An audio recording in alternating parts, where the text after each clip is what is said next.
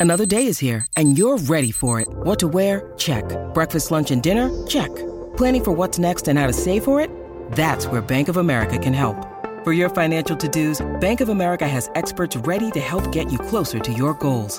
Get started at one of our local financial centers or 24-7 in our mobile banking app. Find a location near you at bankofamerica.com slash talk to us. What would you like the power to do? Mobile banking requires downloading the app and is only available for select devices. Message and data rates may apply. Bank of America and a member FDIC. Think you know the Brooks Ghost? Think again. Introducing the all-new, better-than-ever Ghost 16. Now with nitrogen-infused cushioning for lightweight, supreme softness that feels good every step, every street, every single day. So go ahead, take your daily joyride in the all-new nitrogen-infused Ghost 16. It'll turn your everyday miles into everyday endorphins. Let's run there. Head to brooksrunning.com to learn more. Well, what do you do when you win World Cups? You speak to World Cup winners, right? We've already spoken to Simon O'Donnell, but why didn't we get a two-time rugby uh, World Cup winner? Unfortunately, it was with the rugby, not the cricket. Um, the great days of the 1990s. They seem so far away, but Timmy Horan is a two-time World Cup winner. He's also a greatly respected pundit on the game of rugby with Stan. He's on the line. G'day, Timmy. G'day, Jimmy. Yeah, I was actually I was a handy sort of lower order batsman and a bit of a wicket keeper, but uh, a long long way off uh, playing representative cricket. But gee, it was a great uh, night last night. Watched it for a long time, and uh, congratulations to the, to the guys. Uh, what a wonderful effort. Is there an affinity there, mate? You're a World Cup winner for Australia, and you know there's not many of you. But is there an affinity there with those people, in, even if it's other sports, that you have with them when they achieve what must be arguably your fondest memories in rugby? Yeah, I think you understand, you know, what you've gone through in the last three or four years in building up to, you know, a game like the Rugby World Cup, uh, whether it's any any sport, and you know, the Women's Rugby World Cup as well is coming upon us in a couple of years' time. What they did, but I think you, you understand the sacrifices that you're away from family and friends and and how hard you work. It's the work that you do, Jimmy. You've been there before. The work that you do when people aren't watching. It's six o'clock on a Sunday morning, practicing a certain skill that you want to get better at, and that skill may may come out in a in a final of a World Cup. And you know, Travis Head's catch that sort of thing. You, are practicing that in the park as a young player, and um, and it pays off.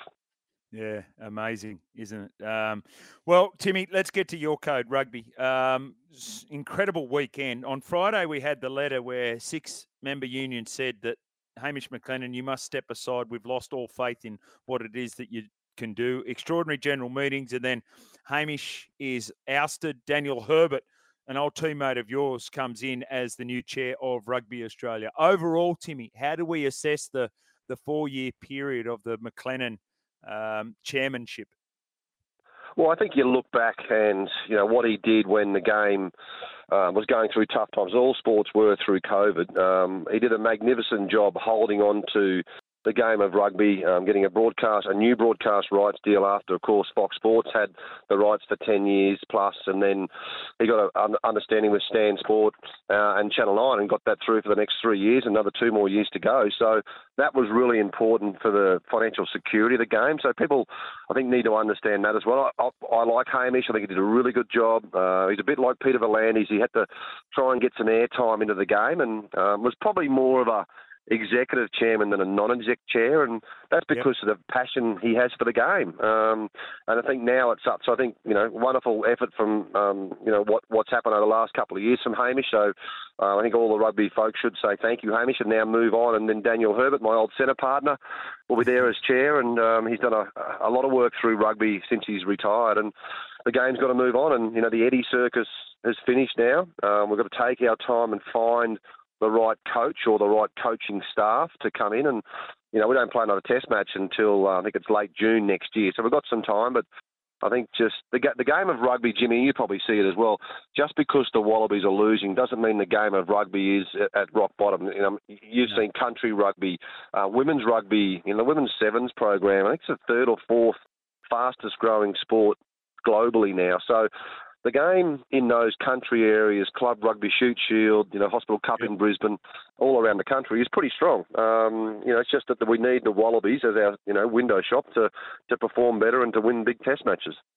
Mm, that the fact that he was the executive chairman rather than the non-executive, that's been seen as a criticism by some parties over the course of the weekend. Do you think that freedom now is for Phil Waugh uh, and to a lesser extent Daniel Herbert, depending on what sort of way he wants to play it, uh, to get in there and and make the change that they feel is necessary.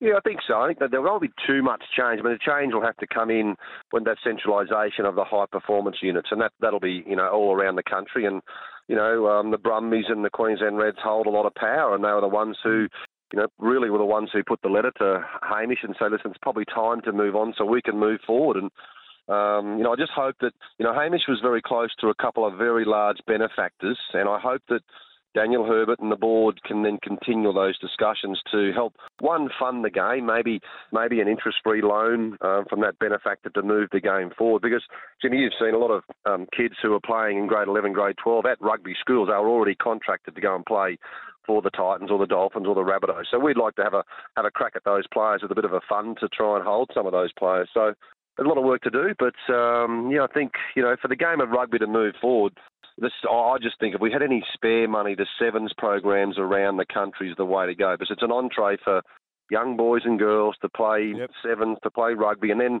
they might say to mum and dad, "Listen, let's just go and watch a Super Rugby game. Let's go and watch the Waratahs play on a Saturday or a Friday night." Yeah, no, it's a good point. What are the attributes that Daniel Herbert brings to the role, mate? As you say, he was your old centre partner, a long time uh, representative for the Wallabies and the Reds, and has found success in business. Um, had a long time at the Reds as well as an executive. What do we anticipate from Daniel?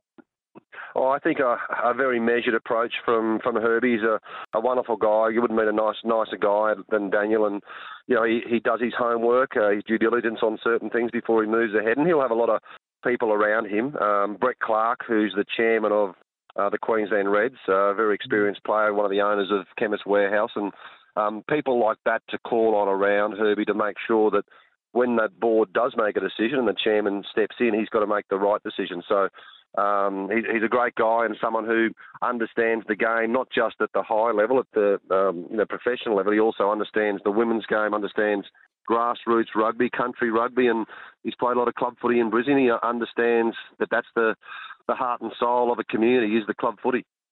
Yeah. So that's the really interesting part around it. So centralisation you talked about. So there's a couple of different ways to look at that. There's the commercial centralisation. And from what I understand, the, the Brumbies have the loan and they're a little bit concerned about that. The Reds are fine. They're going really well financially. And then there's the high performance alignment as well. How, what do you think is the best way to move forward, Tim, for rugby, at, not just at the Wallaby level, not just at Super Rugby level, but as you say, into the grassroots as well?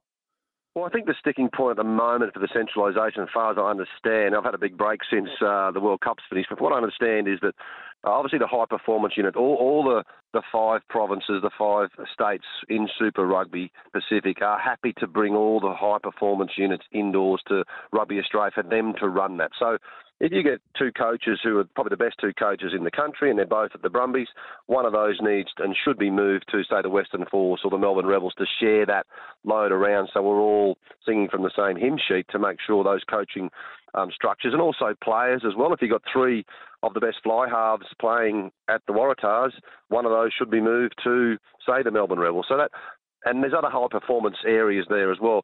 The other sticking point, I think, is the more the commercial um, arms of those Super Rugby teams that Rugby Australia would like to try and control that. So if you're going to a for the likes of Santos to sponsor the Waratahs or the Wallabies, then you can potentially use that to sponsor another two or three clubs so I think it's just that centralisation of the commercial arm, which is probably the sticking point. Of the yes, high performance. I think everyone's on that same page. I think the, the commercial side of it might be a, a bit harder to, to play.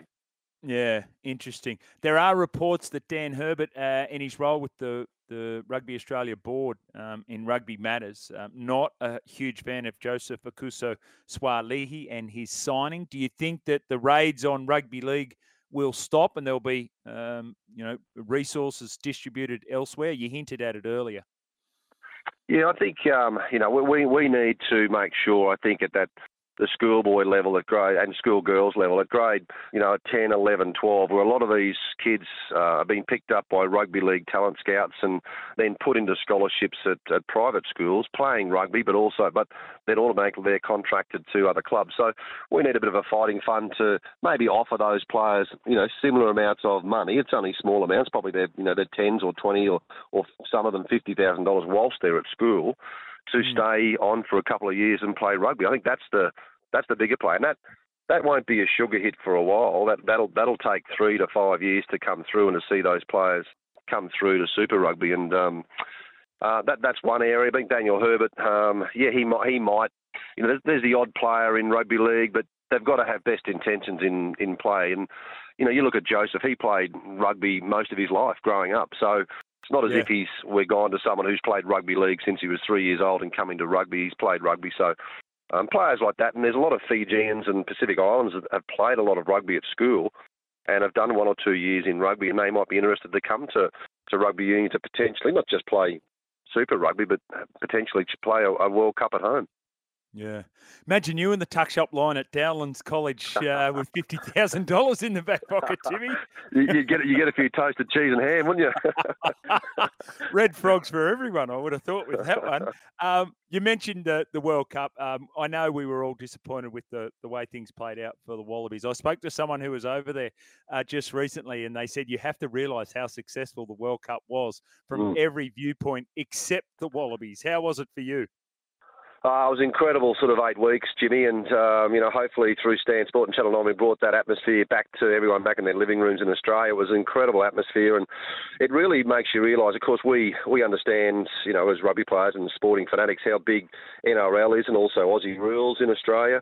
Um, but when you go overseas, you real and in a Rugby World Cup, you realise the global scale of rugby and how big it is globally. Like um, Portugal, Spain, Uruguay, Argentina, all these, but they are fans like football, soccer fans. They're incredible yeah. atmosphere and you know, even you know the size, like the traditional size, like Wales and England, the, the supporters that they bring, and you know, really the best final probably would have been France versus Ireland because of the atmospheres that they brought with their fans and the supporters. But uh, yeah, it was a wonderful eight eight week tournament, and uh, I felt sorry for the Wallabies fans. That, of course, we all know they pay a lot of money to be there, save up for four or five years to be at a Rugby World Cup. I spoke to some supporters who'd been to every single Rugby World Cup. That was their 10th World Cup, and some of them wow. sold houses just to be there. And so, a lot of passionate fans, Jimmy, for, for rugby, and, and you see how big the global game is. And, you know, Stan Sports now got the rights to the um, the sevens uh, competition around the world. It's going to be, I think it's in Perth on the Australia Day long weekend. So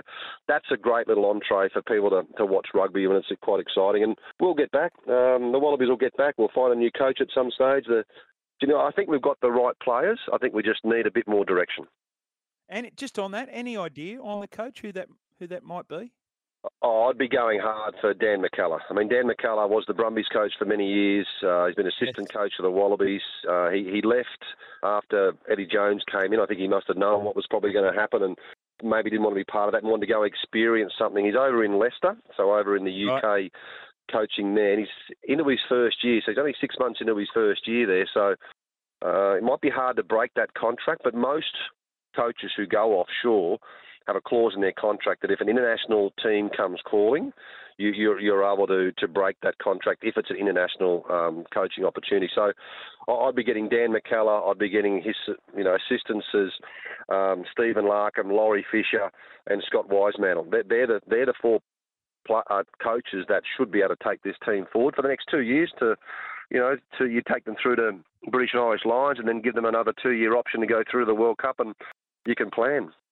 Yeah, yeah, sounds like a good plan to me. Timmy, as always, um, great to have you on, mate. Really passionate about the code. Everyone can hear that and um, enjoy um, your day today. I know you will. I know you had a bit of a sleep in, and that's fair enough too. But uh, great to have you on, Tim. Good on you, Jimmy. Uh, nice to chat, and um, we'll talk to you in the new year when Super Rugby starts.